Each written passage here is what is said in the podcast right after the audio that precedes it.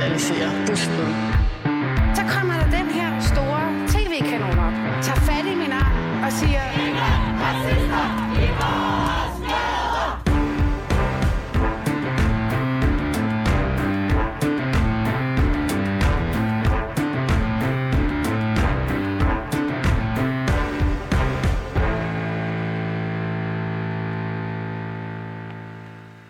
Velkommen til Baby og Boomer.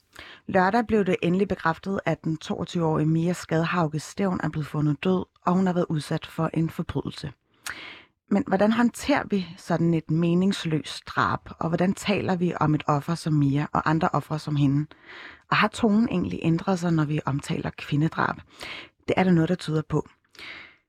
Det vender vi tilbage til om cirka en halv time, hvor vi har Anja Redeka, næstforkvinde i Dansk Kvindesamfund med, samt Mette Marie Yde fra Dannerhuset.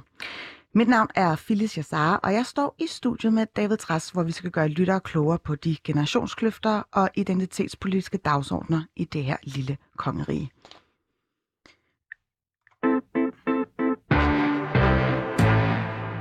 Men først så skal vi til noget helt, helt andet, nemlig det rødglødende boligmarked. I sidste uge skrev Berlinske, at en række af landets husejere har fået forøget deres friværdi betydeligt under coronakrisen. Ja, faktisk har coronapandemien sat priskursen op på boliger i hele Norden. Især i omkring hovedstaden er huspriserne stået helt af de seneste år. Hvis vi for eksempel tager et hus på 140 kvadratmeter i København, så er det i gennemsnit sted fra 4,8 millioner til 6,5 millioner kroner, svarende til 34 procent. På papiret har man altså tjent omtrent 71.000 kroner om måneden de seneste 23 måneder på bare at bo i et hus.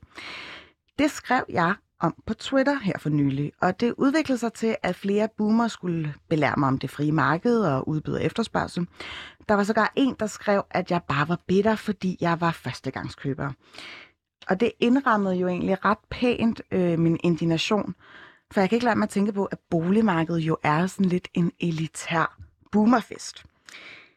Jeg synes i hvert fald, at det er påfaldende, hvor lidt ungdommen ligesom kærer sig om det her, og jeg synes, at man snilt kunne have lavet en demonstration eller to. Især når man kigger på, at der er blevet afholdt øh, i forbindelse med udflytning af studiepladser. Jeg tænker på, at man sagtens kunne have koncentreret sig om det ulighedsskabende boligmarked. Og i den anledning, så har jeg faktisk inviteret et af de stærkeste stemmer, der skal tale på vegne af hele ungdommen.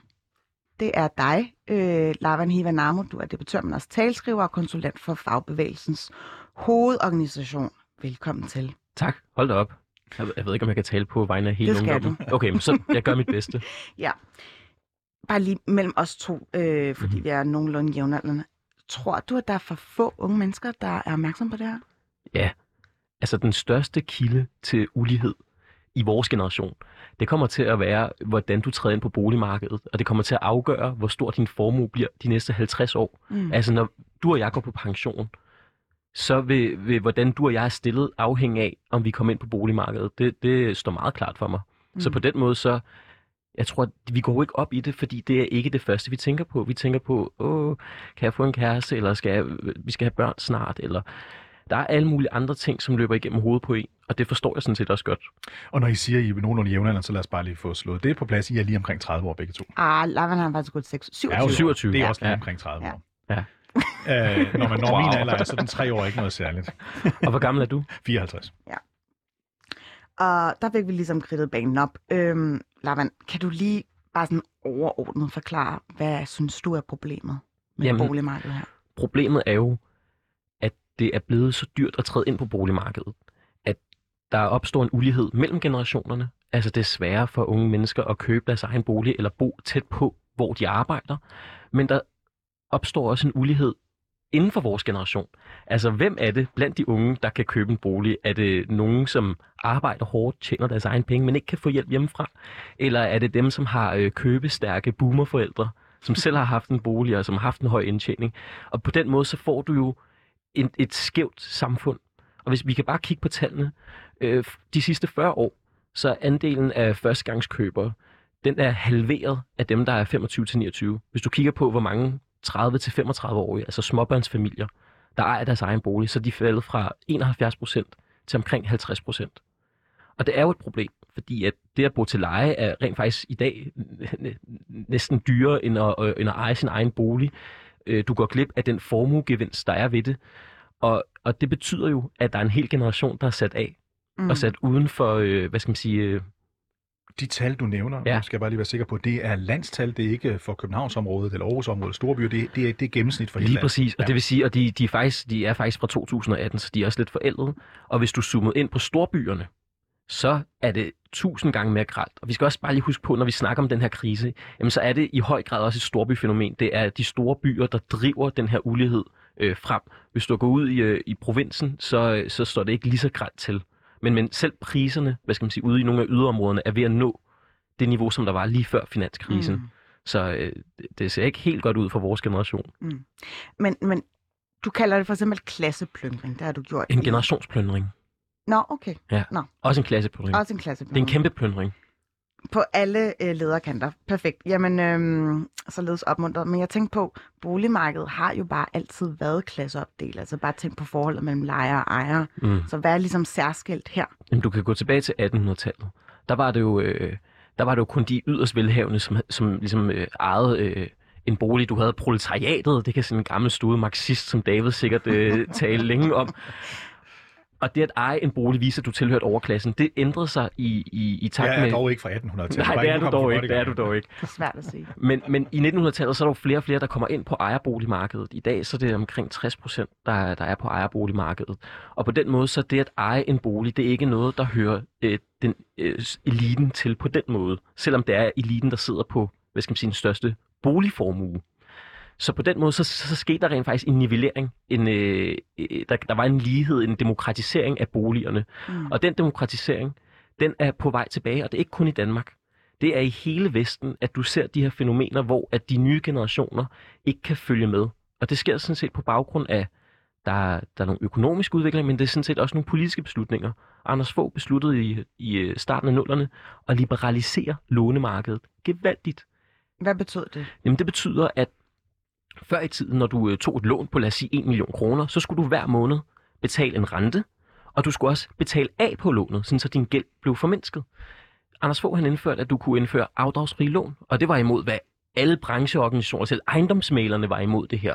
Øh, professorer i økonomi. Det, der skete, det var, at 40 procent af alle dem, der havde en bolig, de omlagde deres lån, så de havde et afdragsfrit lån. Og det betyder jo sådan set, at du kan købe en ny bolig og låne endnu flere penge. Mm og det pressede øh, priserne op. Det der er flere undersøgelser fra CBS, der også viser. Så gjorde de også det, at de, øh, hvad skal man sige, lempede på, på en del krav i forhold til, hvad skal der til for at kunne låne, hvor meget må du låne i forhold til, hvad du øh, ejer. Og det er alt sammen med til at puste priserne op. Kunstigt op. Jamen, det, det kommer... det ved jeg faktisk ikke helt, om jeg vil sige. Øh, du kan jo godt vælge at leve i et samfund, hvor at det er de færreste mennesker, der har råd til at købe en bolig. Det er jo legitimt nok. Men man kan sige, det er en politisk beslutning, at priserne skal så højt op. Og så indførte du også et skattestop. Det var det, som Mogens Lykketoft i 2005, han kæmpede imod. Der var ikke en pind, der lyttede efter ham. Men på den måde, så har vi danskere, altså i hvert fald de, dem, der havde stemmeret i 2005, kigger på dig, David, de har jo med åbne øjne øh, valgt en politik øh, og en statsminister ind, som har ført en politik, mm. der har pustet de her priser gevaldigt op. Mm. Sammen med nogle lave renter og øh, stigende øh, indkomster osv. osv. Jeg skal lige skynde mig at sige, bare nu, inden du anklager mig for alt for meget. Det var ikke mig, der stemte Anders Fogh Rasmussen ind. Nogen som helst gang. Godt, så fordi så kan vi nemlig klandre ham for en hel del i løbet af programmet. Øh, Lavan, hvordan ser du den her interne ulighed blandt første køber, eller førstegangskøbere komme til udtryk? Jamen, jeg kan jo se det i min egen vennegruppe. Jeg er vokset op i Valby, og det er sådan set meget tydeligt for mig, at, at dem, som, dem af mine venner, som, som har råd til at købe deres eget sted, det er dem, hvis forældre har mange penge. Eller hvis forældre var heldige nok til at købe et hus. Fordi så kan de låne lidt af mor og far, så får man, det man typisk gør, så får du øh, 67.000 kroner i en afdragsfri gave mm. øh, årligt af begge dine forældre, så har du en kapital, og så kan du komme udenom det her kapitalkrav på 5%. Så får du måske også lidt hjælp øh, fra dine forældre, og så kan du købe en bolig. Men dem, som har forældre, der måske har et øh, offentligt arbejde, og som ikke nåede at købe deres egen bolig, mm. de står helt alene. De kan ikke købe en bolig. Og, og derfor så det, nu har jeg også lidt statskundskab, og det er jo, det er jo meget folk fra Nordsjælland, der, der er der. Og, og der er altså ret mange af dem, der, der bor i, øh, i forældrekøb. Så det er sådan set ekstremt tydeligt at se. Mm. Og vi kan jo bare tage dig, Phyllis, som eksempel, ikke? Altså, ja, endelig, fordi jeg vil gerne lave sådan en how-to-guide ja. For førstegangskøber. mm, Jeg er førstegangskøber. yes. Og, øh, og du tjener Jeg tjener omkring 37.000. Yes. Så det man siger, det er, at du, må, du tager din årsindkomst, og den er så på hvad, 440.000 kroner deromkring. Så må du gange den med 4. Og det er så så mange penge, du må låne. Det er omkring 1,7 millioner kroner. Mm. For at købe en bolig, så skal du også kunne stille 5% af boligens værdi. Så lad os sige, at du vil købe noget til 1,8, jamen så skal du have omkring 90.000 kroner kontant. Og så er det det. Nu, nu Men tjekker- jeg skal til Falster. med mindre du skal til Falster. Men du skal så også konkurrere med mig. Jeg er jo statskundskaber, jeg arbejder i private, og jeg tjener øh, måske lidt flere penge, så, så der er du dårligere stillet. Men du skal også konkurrere mod øh, Davids øh, børn, som, øh, som måske er yngre end dig. Du har vi jo også snakket om det, og, og Davids datter øh, læser statskundskab og bor endda i et forældrekøb. Men du skal faktisk ikke bare konkurrere med Davids datter, du skal også konkurrere med David, fordi David han hjælper jo sin datter til at købe en bolig. Og på den måde, så hvor du før i tiden var i konkurrence med dine jævnaldrende, så er du lige pludselig i konkurrence med dine jævnalderens forældre. Mm. Og det er det, der gør det så svært for dig at købe en bolig. Men lad mig altså prøve at være helt, øh, helt øh, specifikke i den der how-to-guide, som, ja. Som Phyllis taler om her. Fordi nu nævnte Phyllis til at starte med, hvor mange penge man tjener hver eneste fucking dag, hvis man bor i et hus øh, i udkanten af København, det er oppe i den nordlige. Ja. del i særdeleshed, nemlig 2400 kroner om dagen. Altså 2400 kroners værditilvækst om dagen. Det er det, man har, hvis man for eksempel bor i Gentofte eller Hellerup eller nogle af de der områder. Om dagen. Ja. Det svarer sådan nogenlunde til på to dage, øh, det som det koster at lege et værelse mm. i. København, hvis man, er, hvis man er studerende eksempelvis. Bare lige for at sætte de proportioner på plads. Men hvis vi tager Felices eksempel her, Mm. øh, og siger, at hun vil bo her i København. Altså hun vil ikke flytte til Falster. Hun vil ikke Fordi jeg er flytte- opvokset i hun København. er opvokset i København, Ja. vil gerne blive boende i København, har arbejdet i København, vil gerne bo her. Så er virkeligheden jo den, at hvis vi kigger på boligannoncerne, så er det ikke muligt overhovedet at finde en bolig til 1,6 millioner kroner, uanset hvor lille den er i Københavnsområdet. Nej, altså man kan sige, det jeg fandt, jeg fandt noget på Tagensvej til dig, Ja. ja. som øh, var en etværelses ud til vejen på nogle af 40 kvadratmeter. Den kostede to. Så mit bedste råd til dig ville være at finde en kæreste, der tjener mange penge. Okay, Men hvis nu- hvis nu det sender jeg lige en appel til alle lytterne om. Lad os lige blive, lad os lige blive eksempel, for lad os prøve at tage det videre. Lad os nu antage, og så kan vi køre videre til det med kæreste eller rige mænd bagefter. Men, men, men lad os starte med at sige, at Felice vil gerne købe en bolig selv. Ja. Hun tjener cirka cirka 450.000 kroner om året. Hun skal spare op, og lad os nu sige, at det er ikke den lejlighed, du talte om der, men en, en helt normal toværelses lejlighed på under 50 kvadratmeter på Nørrebro, på Vesterbro, altså de billige områder i København, så ligger den på cirka 3 millioner. Ikke? Ja, lige præcis. Så det er sådan cirka det niveau, hun skal have. Så, så det vil sige, så skal hun låne. Hun kan højst låne 2,4 millioner. De 600.000 skal hun på en eller anden måde finde mm. Selv. Øhm, hvordan i alverden kan det nogensinde lade sig gøre for hende? Mm, det, kommer, det kommer der heller ikke til. Og problemet for, for dig, Felice, det er jo også, at øh, ejerboligerne, de stiger hvad, med, med omkring 10 procent om året. Det er sådan det, vi har set i det leje. Din indtjening til, altså stiger jo ikke med 10 procent Nej. om året. Så det vil sige, at for hvert år, der går, så er du mere fucked. Og det er, det er de faktiske forhold i jernindustrien i dag. Mm. Og det er jo det, er jo, det, er jo Hvor- det jeg prøver at råbe op om. Må, må, må lige blive det optimistiske spor. Lad os nu sige, nu, nu vil vi lige gerne have den her. Vi glemmer de 10% årlig stigning, ja. Ja. og vi siger bare, at det står lige, det er 3 millioner. Mm. Så skal hun altså finde 600.000 kroner. Dem skal hun enten låne privat i banken, eller på en eller anden måde, øh, eller så skal hun spare dem op. Og spare 600.000 kroner op, det er i rundetal cirka 10.000 kroner. Men Felice skal ikke spare prøv- prøv- 600.000 op, hun skal spare 1,2 millioner Ja, ja, men nu taler jeg om, lad os, lad os bare glemme den der inflation, den okay. Okay, andres renter og ja. alt det der. Fordi allerede der er det urealistisk, hvis hun sparer 10.000 kroner op hver eneste måned. I 10 år. Ja. Øh, så, så, så, så det er jo... Så er 40 år. Fem år, undskyld. I fem, i, i, i, fem år, I fem år naturligvis. Bare for ja. Ja. at illustrere, hvor vanskeligt det er. Så derfor er hendes, dit råd til Felice, det er, find en anden, der tjener det samme. Ja, Eller mere. eller mere. Ja. Mm. Ja. Jeg tænkte på, øh, når vi snakker om det her med afdragsfri lån, og hvordan det ligesom blev indført, men mener du grundlæggende, at vi skal begrænse graden af afdragsfri lån? Klart.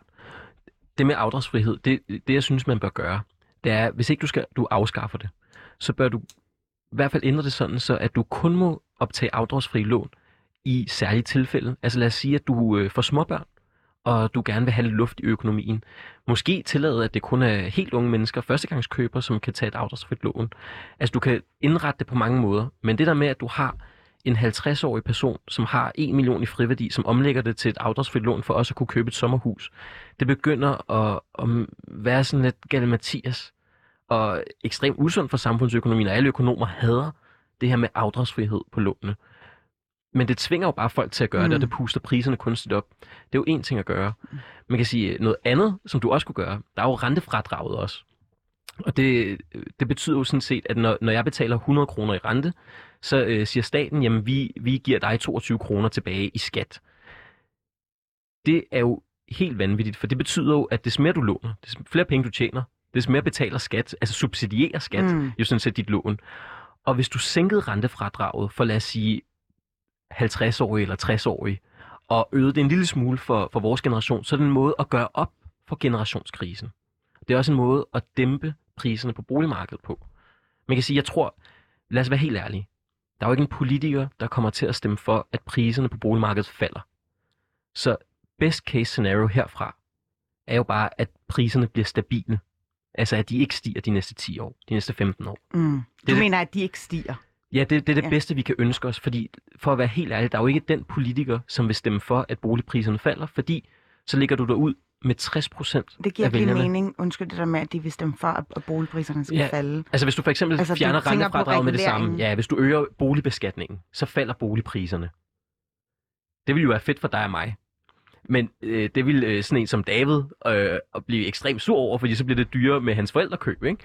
Og, og det vil politikerne aldrig nogensinde gøre. Politikerne vil aldrig vedtage love, som gør, at boligpriserne falder under det niveau, de er i dag. Okay. Det er politisk umuligt. Det er i hvert fald det, man taler om på Christiansborg. Det, Mm. det, det er absurd at forestille sig, at det vil ske. I juni, der kom der jo en, en henstilling for det sy- systemis... Nej, hvordan siger man det? Systemiske risikoråd. Systemiske risikoråd, sådan der. Øh, og her anbefalede ligesom det her risikoråd, øh, som har den her nationalbankdirektør Lars Roth som formand, en begrænsning af adgangskravene til afdragsfrihed for boligejere med en Mm. belåningsgrad på over 60 procent af boligens værdi. Og den henstilling vil jo mere eller mindre sådan skærme øh, boligejerne mod øh, potentiel prisfald. Lyder det ikke meget godt? Jo, i princippet er det, er det sådan set fint nok, og det giver også mening i forhold til, at hvis du øh, er belånt med 100%, og du har Mm. afdragsfrihed, Mm. og der kommer en finanskrise, så skylder du faktisk flere penge, end din bolig lige pludselig er værd. Det er det, man kalder, at man bliver teknisk ja. insolvent, og det er det, som Lars Rode gerne vil beskytte os imod. Ja. Men jeg synes faktisk, og Lars Rode, han tænker jo faktisk ikke i generationsopgøret. Jamen, det har Det- du gjort, og det, jeg ved, du har lavet Ja. et, et forslag til en unge-reform. Kan vi lige tage den med os? Ja, men det er det. Altså for eksempel, der blev indført for et par år siden et kapitalkrav på 5%. Så hvis du vil købe en bolig på 2 millioner kroner, så skal du have 100.000 kroner på din bankkonto. Det er jo, prøv lige at forestille jer, hvad for en 25-årig nyuddannet sygeplejerske har 100.000 kroner på sin konto? Det, som det her kapitalkrav i virkeligheden gør, det gør jo, at unge mennesker ikke har mulighed for at købe en bolig, medmindre deres forældre låner dem pengene Mm. det er enormt skævvridende og ulighedsskabende. Så mit forslag vil være, at hvis du er, øh, hvad skal man sige, ung, så er kapitalkravet lavere. Og des ældre du er, des højere er kapitalkravet. Og det giver jo Mm. mening, fordi hvis du har været på arbejdsmarkedet i 20 år, jamen så har du også haft 20 år til at spare op, og så har du flere penge. Problemet er, at hver gang, nu bliver boligmarkedet ophedet.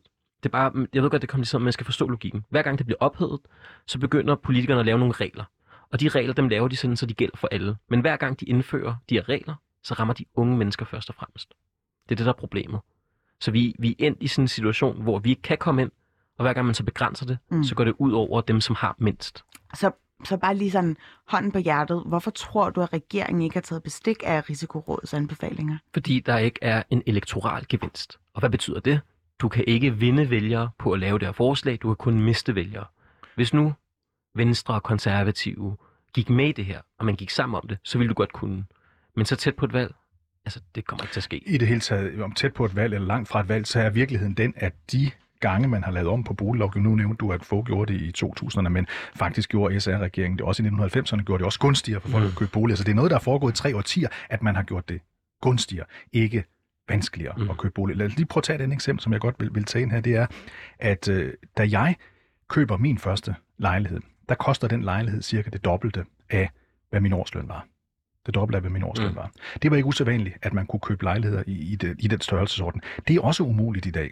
Altså at forestille sig, at, at man kan få, få, få en bolig til sådan cirka det dobbelte af, hvad man, øh, af, hvad man tjener om året. Altså, du tjener 500.000 kroner, lejligheden koster 1 Mm. million kroner.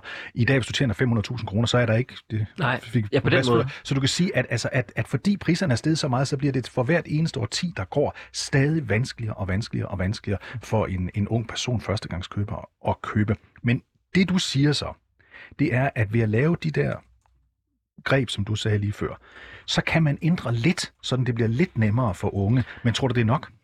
Nej, jeg tror ikke, det er helt nok. Altså, det kommer det ikke til at være. Men det du i første omgang som et mål, bare bremse udviklingen. Altså, vi bliver også nødt til at være realistiske. Mm. Og jeg kunne godt komme med alle mulige øh, forslag, som enhedslisten også ville komme med, men altså, så sker der ikke en skid. For mig har det været vigtigt at sige, okay, her er nogle små ændringer, som vi ret nemt ville kunne indføre, men som vil have en, altså gøre en forskel for flere tusind unge mennesker. Og det er jo der, vi må starte. Og så må vi stille og roligt bevæge os hen imod et mere retfærdigt boligmarked. Fordi essensen af diskussion er jo, skal en bolig være et, noget, man køber for at bo der, eller for at tjene penge? Det er jo det, der er diskussionen. Og jeg vil gerne have, at vi går væk fra tanken om, at en bolig overhovedet skal stige i værdi. Hvor, hvem har indført det? Sådan var det ikke i, i 70'erne eller 80'erne, eller øh, indtil medio 90'erne, hvor Mm. øh, Nyrup-regeringen begyndte at lempe på nogle af kravene også. Og for mig så handler det om at, at øh, skubbe diskussionen dertil. Men synes du, at... altså, jeg kan jo også stå her og sige, at jeg er 54 år gammel. Jeg har min egen bolig, jeg har haft det i 20-30 år. Øh, og det har jeg selvfølgelig øh, tjent nogle penge på øh, undervejs, fordi jeg bor i København. Det var jo ikke tilfældet, hvis jeg havde boet på landet, på Sjælland eller Fyn eller, eller, eller Jylland. Men fordi jeg bor herinde, har jeg fået den her store gevinst. Altså, hvad skal jeg så? Hvad skal min generation gøre? Fordi nu kan du sige, hvad kan vi gøre for, for, for at hjælpe unge første mm. gangs køber ind? Men, men, men hvad skal vi gøre? Skal vi være mådeholdende, eller lade være med at købe et sommerhus eller en ekstra bolig, eller hvad ved jeg? Hvad, hvad kan vi gøre? Nej, jeg bryder mig sådan set ikke om at sige til den enkelte, det skal du ikke gøre. Hør, Hvis jeg var på din alder, så havde jeg også købt et forældrekøb øh, til mit barn. Mm. Selvfølgelig havde jeg gjort det. Man vil jo gerne sørge for, at ens børn er bedst muligt stillet. Så på den måde, så det eneste du kan gøre, det er at stemme på nogle politikere, som rent faktisk siger noget fornuftigt om boligmarkedet. Det er mit bedste råd. Gør Simon Kollerup ikke det? Det er landets erhvervsminister. Ja, øh, ja det, det, det ved jeg ikke, om jeg vil sige. Hvad med Kåre Dybvad så? Han siger en masse fornuftige ting, men øh, jeg synes ikke, han øh, hvad skal man sige, øh, stiller de forslag, som der skal til. Han er sådan set fornuftig nok, men jeg tror, han er også lidt for bevidst om, at Socialdemokratiet også skal vinde et valg næste gang. Mm. Hvorfor, hvorfor, laver man, hvor, hvorfor laver man ikke en, altså sådan en helt generel ting, som jeg ikke forstår, man gør, man ikke gør. Hvorfor laver man ikke beskat, du har ikke talt om det nu, hvorfor laver man ikke beskatning på gevinst ved boligsalg? Altså man tjener en million Ja. kroner på en bolig, den får man lige ned i lommen, modsat hvis man tjener en million kroner på at gå på Mm. arbejde, så betaler man skat af den. Det er jo ulighedsskabende helt vildt. Hvorfor gør man ikke noget ved det? Det kunne man sagtens gøre, men det har du også indført i Sverige, men der er priserne også stukket af. Det er alene ikke nok. Det er det simpelthen ikke. Så det, det, det synes jeg vil være et godt forslag, men det skal kombineres med, at du simpelthen gør det sværere at låne, og du rammer, du skal gøre det endnu sværere for dem, der har mest. Altså, og forældrekøb. Altså, hver øh, femte bolig øh, i København på under 75 kvadratmeter, det er et forældrekøb. Og det er jo med til at presse de her småboliger, prisen Mm. på dem, gevaldigt op. Fordi vi skal jo lige pludselig konkurrere med djøf-forældre og folk, der tjener 60.000 om måneden. Og det kan vi jo bare ikke. Så det handler også om, for det første at begrænse forældrekøb, og så for det andet at lægge en dæmper på hele boligmarkedet. Noget andet, jeg godt kunne tænke mig at begrænse, det er sammenlægningen af lejligheder. Når man lige river en øh, væg ned, så får man dobbelt så stor en lejlighed. Det gør jo bare, at der er færre lejligheder, ligesom at kæmpes om. Ja, og det, det er jo også en vigtig pointe. Selvfølgelig skal der bygges flere boliger. Det er jo det, altså hvis du spørger en borgerlig politiker, så siger de, løsning på det hele, det er bare at bygge en masse boliger. Og det er det, Sænk topskatten. Ja, og sænk topskatten, ikke? Og det er sådan set ikke forkert. Du, du, du vil jo sådan set øh, dem boligpriserne, hvis du bygger øh, flere boliger, men der er bare ikke nok grunde. Altså, det, det sker ikke i det tempo, det skal ske.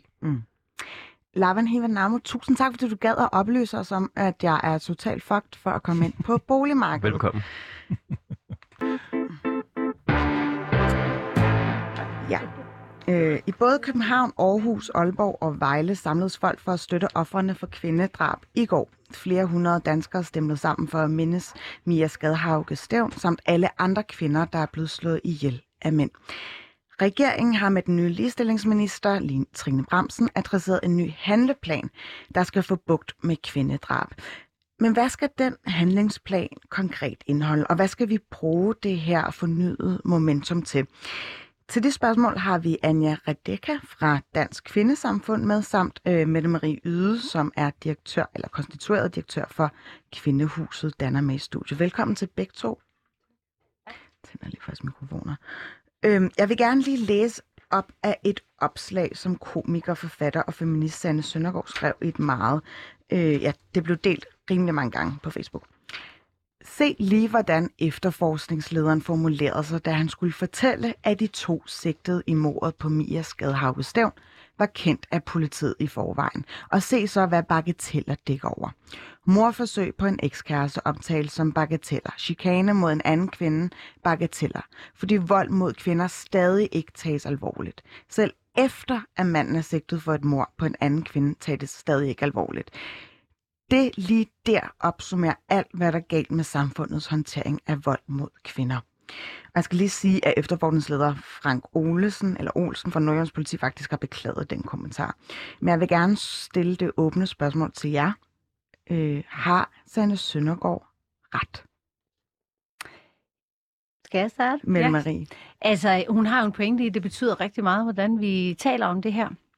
Vi har også været ude at sige, at lad os nu holde op med at kalde det familietragedier og husbetakler, når politiet blev kaldt ud til vold i hjemmet. Jeg tænker, at han taler ud fra sådan en, en juridisk øh, tanke, når han siger, at det er bagateller. Det handler jo om, øh, hvad er strafferammen for sådan noget. Så jeg tror, han har fortrudt det, fordi at man kan sige, at det er jo så forbrydelser, der er relevante i forhold til den, øh, det, han så er sigtet for nu. Mm. Og det er jo vigtigt, at han er Ja, sigtet. altså den varetægtsfængslede af de to mænd, der tidligere er blevet dømt for at have udsat sin kæreste og hendes mors liv i far, da han i slutningen af april måned tilbage i 2009 med en skævbid ligesom klippet bremseørerne af på deres bil. Men det er ligesom ikke det eneste forhold. Faktisk ifølge dombogen kan man se, at han er dømt for blodfærdighedskrænkelse i en sag, hvor han belurede en ung kvinde gennem sit vindue og efterlod øh, sæd på råden, vel at mærke. Øh, jeg vil gerne lige spørge, hvorfor... Øh, Hvorfor, hvorfor tror I, at efter, efterforskningsleder kom til at bruge ordet bagateller? Jamen, det er jo det, altså nu, jeg, kan, jeg er ikke inde i hovedet på ham. Jeg tror, at det både handler om, at han tænker på det rent juridisk, hvad er straframmen mm. Mm. for det. Øh, der opererer de med nogle forskellige kategorier.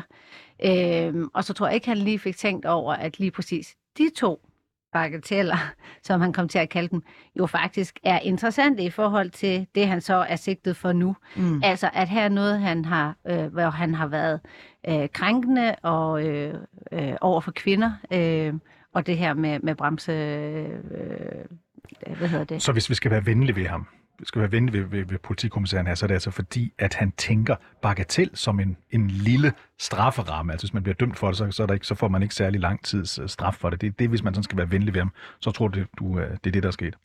Det hvis jeg skal... Ja, ja, det Ja. tror jeg faktisk. Altså, hvis jeg skal være venlig ved Ja. ham. Mm. Øh, hvis jeg så skal hive det op og hive det ud af, Præcis, af den, en, ja. den der enkelte udtalelse her, så er der jo en måde, vi taler om det her på, når det er forbrydelser, der bliver gjort mod kvinder, altså vold mod kvinder, hvor vi bagatelliserer det Mm-hmm. generelt Mhm.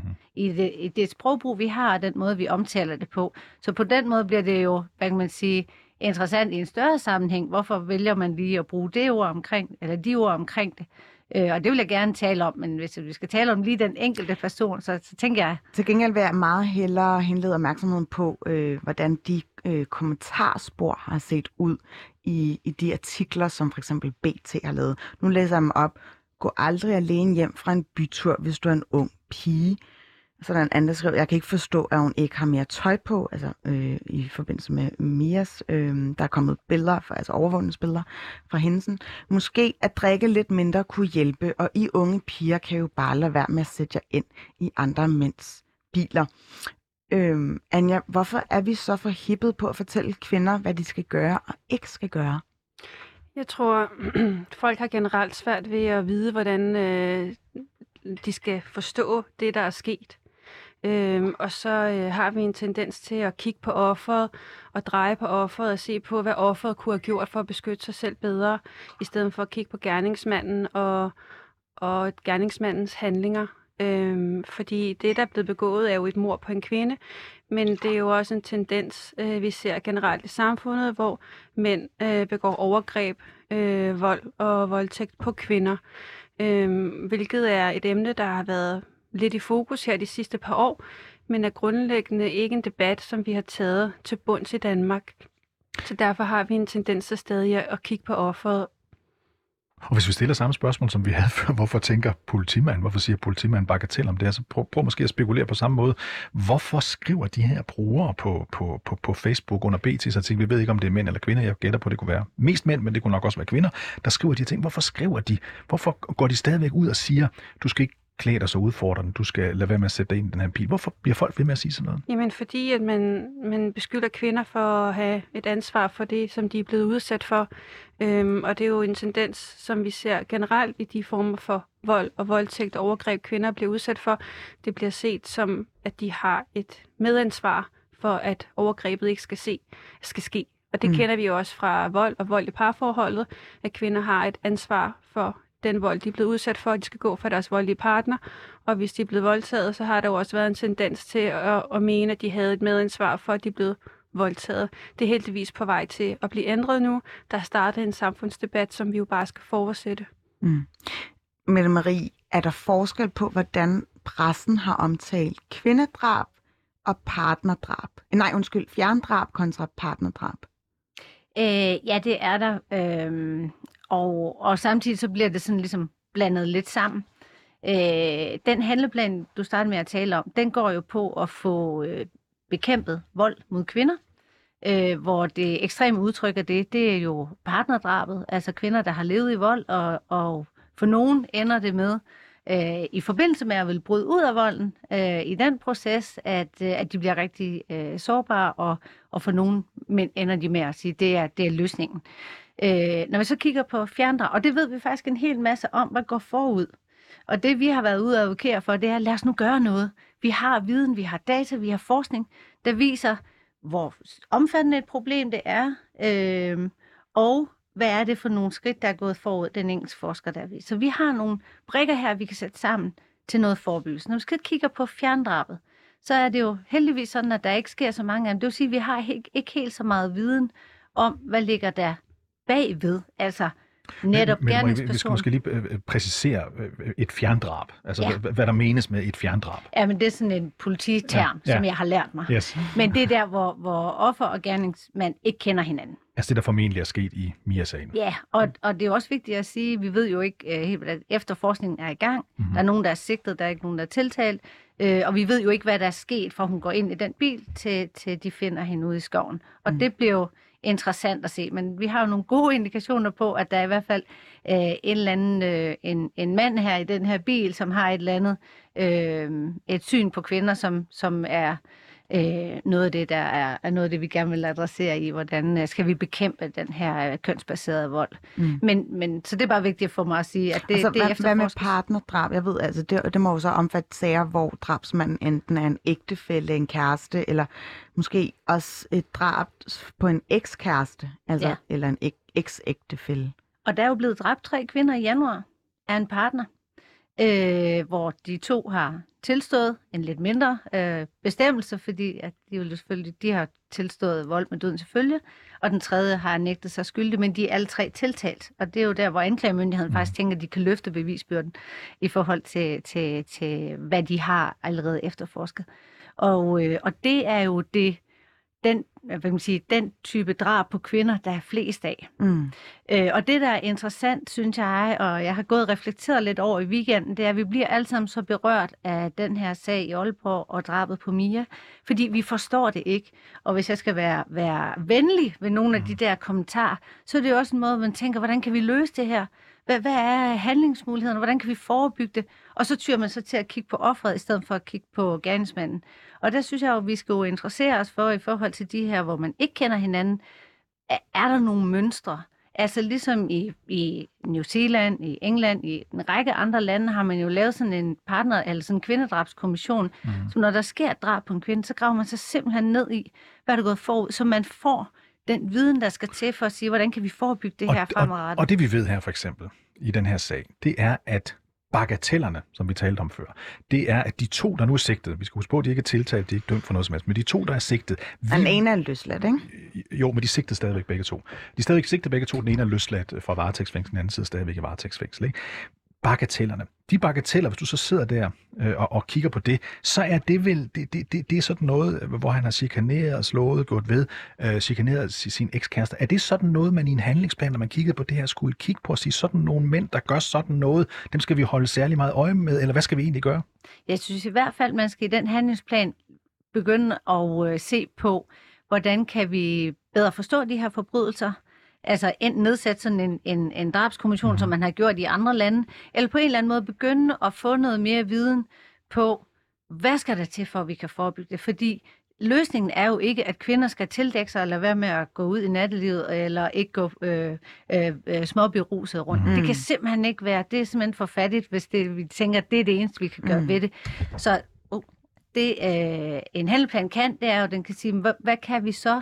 Hvad er det for noget viden, vi har brug for for at få nogle gode værktøjer til Mhm. at forebygge det her. Men lad os bare lige holde lidt til spor. Hvad, hvad skal vi gøre, hvis nu vi, at vi antager, at, at, at, at vi ved sådan noget om nogle mænd, øh, som vi ved om de her to øh, sigtede, skal vi så gøre noget ved det? Altså skal man gribe ind over for de mænd? Altså fordi, fordi nu, nu ved vi det. Vi vidste det i forvejen. Kunne politiet have gjort et eller andet? Kunne sociale myndigheder have gjort et eller andet, der betød, at vi havde fået fat i de to mænd, inden de øh, måske, øh, øh, som de er sigtet for på nuværende tidspunkt, begik et mord? Altså, nu skal man altid passe på med at sammenligne med andre typer forbrydelser, men jeg tænker jo for eksempel på terrorbekæmpelse. Mm-hmm. Der sidder vi jo og prøver at forudse, hvem kunne finde på at begå terror. Ja. Der er også masser, der ytrer sig om noget, uden at handle på det. Men der sidder man faktisk systematisk og finder ud af, øh, hvad er det, de tænker de her, hvem taler de med, er de ved at planlægge noget konkret. Øh, om det kan overføres en til en, det tvivler jeg på, men, men vi har jo andre typer af, af forbrydelser, hvor vi faktisk prøver at gå systematisk til værks i forhold til, kan vi opspore det, før de ender med at lave den ultimative Mm. forbrydelse. Det samme spørgsmål kan vi stille Ja, til dig, Anja. altså, det vi kan konstatere, det er jo, at den ene af de sigtede har tidligere begået overgreb og vold mod kvinder. Han har klippet bremserne på sin ekskærestes bil, hvilket har kunne have ført til, at hun øh, havde død i en trafikulykke, og han har stalket øh, og været ubehagelig over for en anden kvinde.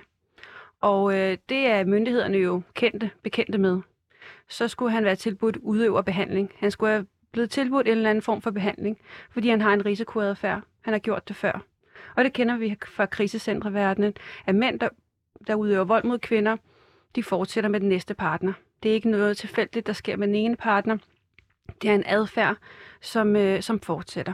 Så, så der skal vi være meget bedre til at, at tilbyde dem deres straf, men også en udøverbehandling, altså en form for behandlingsdom for den øh, destruktive adfærd, som de øh, viser kvinder. Mm. Fordi nu kan vi jo se, at det har ført til, at han måske sandsynligvis har dræbt øh, en ung kvinde.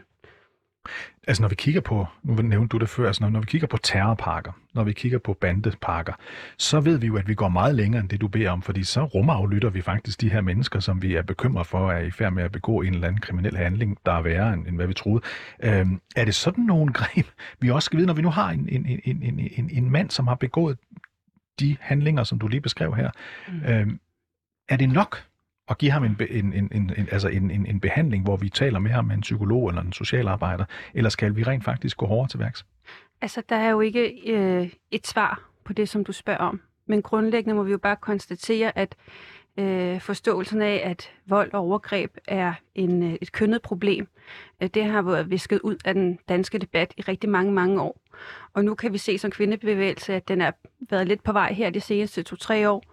Øhm, og øh, det skal vi fortsætte med, fordi vi bliver nødt til at, at have en kulturel debat og forståelse af det her som et kønnet problem. Det er mænd, der begår de her former for overgreb og vold. Det er mænd, der udviser den her destruktive adfærd over for kvinder. Øh, og det skal vi have en debat om. Øhm, og så skal vi have en handlingsplan for regeringen, men regeringen kan ikke gøre alt. Det kræver også, at vi som samfund øh, og som mænd og kvinder øh, ændrer øh, på det. Og mænd skal tage en dialog med mænd omkring det. Der skal tilbydes udøverbehandling, og som samfund skal vi, skal vi forstå, at øh, kvinder er i, i en form for risikogruppe øh, over for at blive udsat for overgreb, når de går på gaden, øh, når de er i et parforhold Mm-hmm. øh, osv. Hvor mener du, at der ligger et forebyggelsespotentiale? Der ligger jo et forebyggelsespotentiale i for det første øh, at undervise i, i sexisme og øh, undervise i, øh, hvordan man er respektfuld over for hinanden. Og så ligger der også et forebyggelses... Forebyggelsen ligger også i, at der skal øh, være mere retsforfølgelse. Der skal være mere forståelse af det her som et kønnet problem, og flere mænd skal retsforfølges for deres voldelige handlinger mod kvinder. Og så siger du, at mænd skal have en dialog med mænd.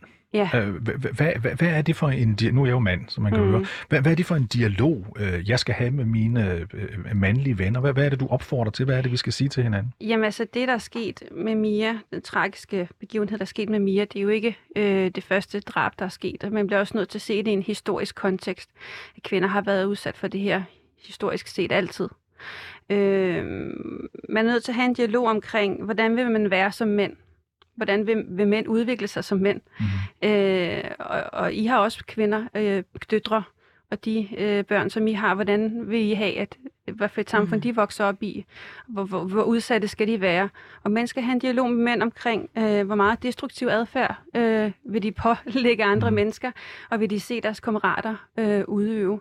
Øh, og så skal de ændre den adfærd sammen. Men, men, men prøv at- være meget konkret, fordi jeg, jeg forstår godt dine overordnede betragtninger, mm. men, men hvad, skal, hvad, hvad skal jeg gøre? Altså skal jeg sidde med min, med min, min søn, med min søns venner, med mine egne venner, mandlige venner, så skal vi tage en diskussion om, at vi ikke øh, synes, at det er orden, at, at, Ja. at, at mænd behandler... Er det sådan, vi skal tage den? Ja, det kunne være en måde at tage den på, men det kunne også være, at øh, hvis du så en af dine søns venner eller din søn udvise en form for risikoadfærd, Mhm. en form for destruktiv øh, adfærd over for kvinder, en perverteret adfærd over for kvinder, Mhm. jamen så kunne du sige, hey, ved du hvad, Marker, det sgu ikke i orden, det der. Mm. Det er ikke Og- sådan, og vi det- opfører os over for Og, hinanden. og, og det er din opfattelse, at det sker ikke i, i udstrakt grad i dag? Det sker overhovedet ikke i udstrækt grad, men man har kigget meget mere på det som isolerede tilfældige handlinger, øh, der er sket mod kvinder. Hov, det, altså, men man kan sige, at med Mia-drabet er det virkelig kommet i fokus igen, at det her er øh, et problem for kvinder. Mm.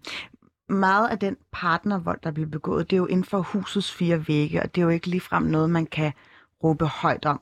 Og vi så jo her i forbindelse med corona, at der kom en stigning af, af partnervold, meget centreret mod, øh, mod, mod kvinder.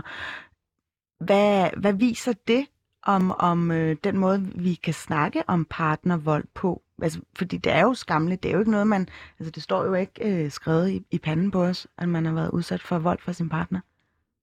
Nej, altså, øh, det er jo noget af det, vi mener, der skal ligge i handlingsplanen. Den ene ting er jo, når nu vi står her og alle mulige andre steder, at vi har den her offentlige dialog, så vi får det aftabuiseret. Det er enormt skamfuldt, øh, for kvinden det ligger i, i hele dynamikken i volden i parforholdet, at Mm. kvinden føler enorm skam og skyld over øh, at, øh, at være udsat for vold. Øh, og det begrænser hende jo i at søge hjælp, men det er også den måde, man så bliver mødt på, hvis man beder om hjælp. Mm. Altså, hvordan bliver det man mødt i politiet? Mm. Er der nogen, der, når de egentlig er, er en lille smule, øhm, har en, en mistanke øh, nede på jobcentret eller over hos lægen, men ingen siger noget, øh, så trækker man sig tilbage og beder ikke om hjælp. Så vi skal klæde også myndighedspersonerne meget bedre på til at kunne spotte volden og i talesætte den og være med til den her tidlige opsporing. Og når det så er opsporet, så skal de også vide, hvad, hvad for noget hjælp kan der tilbydes. Fordi vi taler nogle gange med, øh, med frontpersoner i kommuner eller i boligsociale områder, som siger, jamen jeg har egentlig en mistanke, men jeg tør ikke rigtig i talesætte det, fordi A, jeg ved ikke helt, hvordan jeg skal sige det, og B, jeg ved, hun ikke vil på krisecenter, og så står jeg med hendes liv i mine hænder. Mm. Der skal vi jo sørge for, at dem, der gerne vil være, øh, dem, der faktisk øh, hjælper til her, de også ved, hvor kan vi få, så der kan er nok udøverbehandling. Der er krisecenterpladser nok, men der også er ambulante tilbud til dem, der bliver udsat for vold, som ikke har øh, mulighed eller lyst eller behov for at komme på et krisecenter, men så de kan få hjælp til at bryde med volden alligevel. Øh, og, og, og så et andet, en anden ting, som jeg synes er enormt central i den her handleplan, det er, at øh, myndighederne skal i højere grad kunne øh, udveksle oplysninger med hinanden. Mm. Fordi nu har han øget risikoadfærd, øh, for eksempel hvis nu vi tager Mia-situationen, øh, men det kunne også være en kvinde, der har været udsat for vold, og politiet har været kaldt ud nogle gange. Samtidig har hun været på skadestuen tre gange, og hun er faldet ud af jobmarkedet.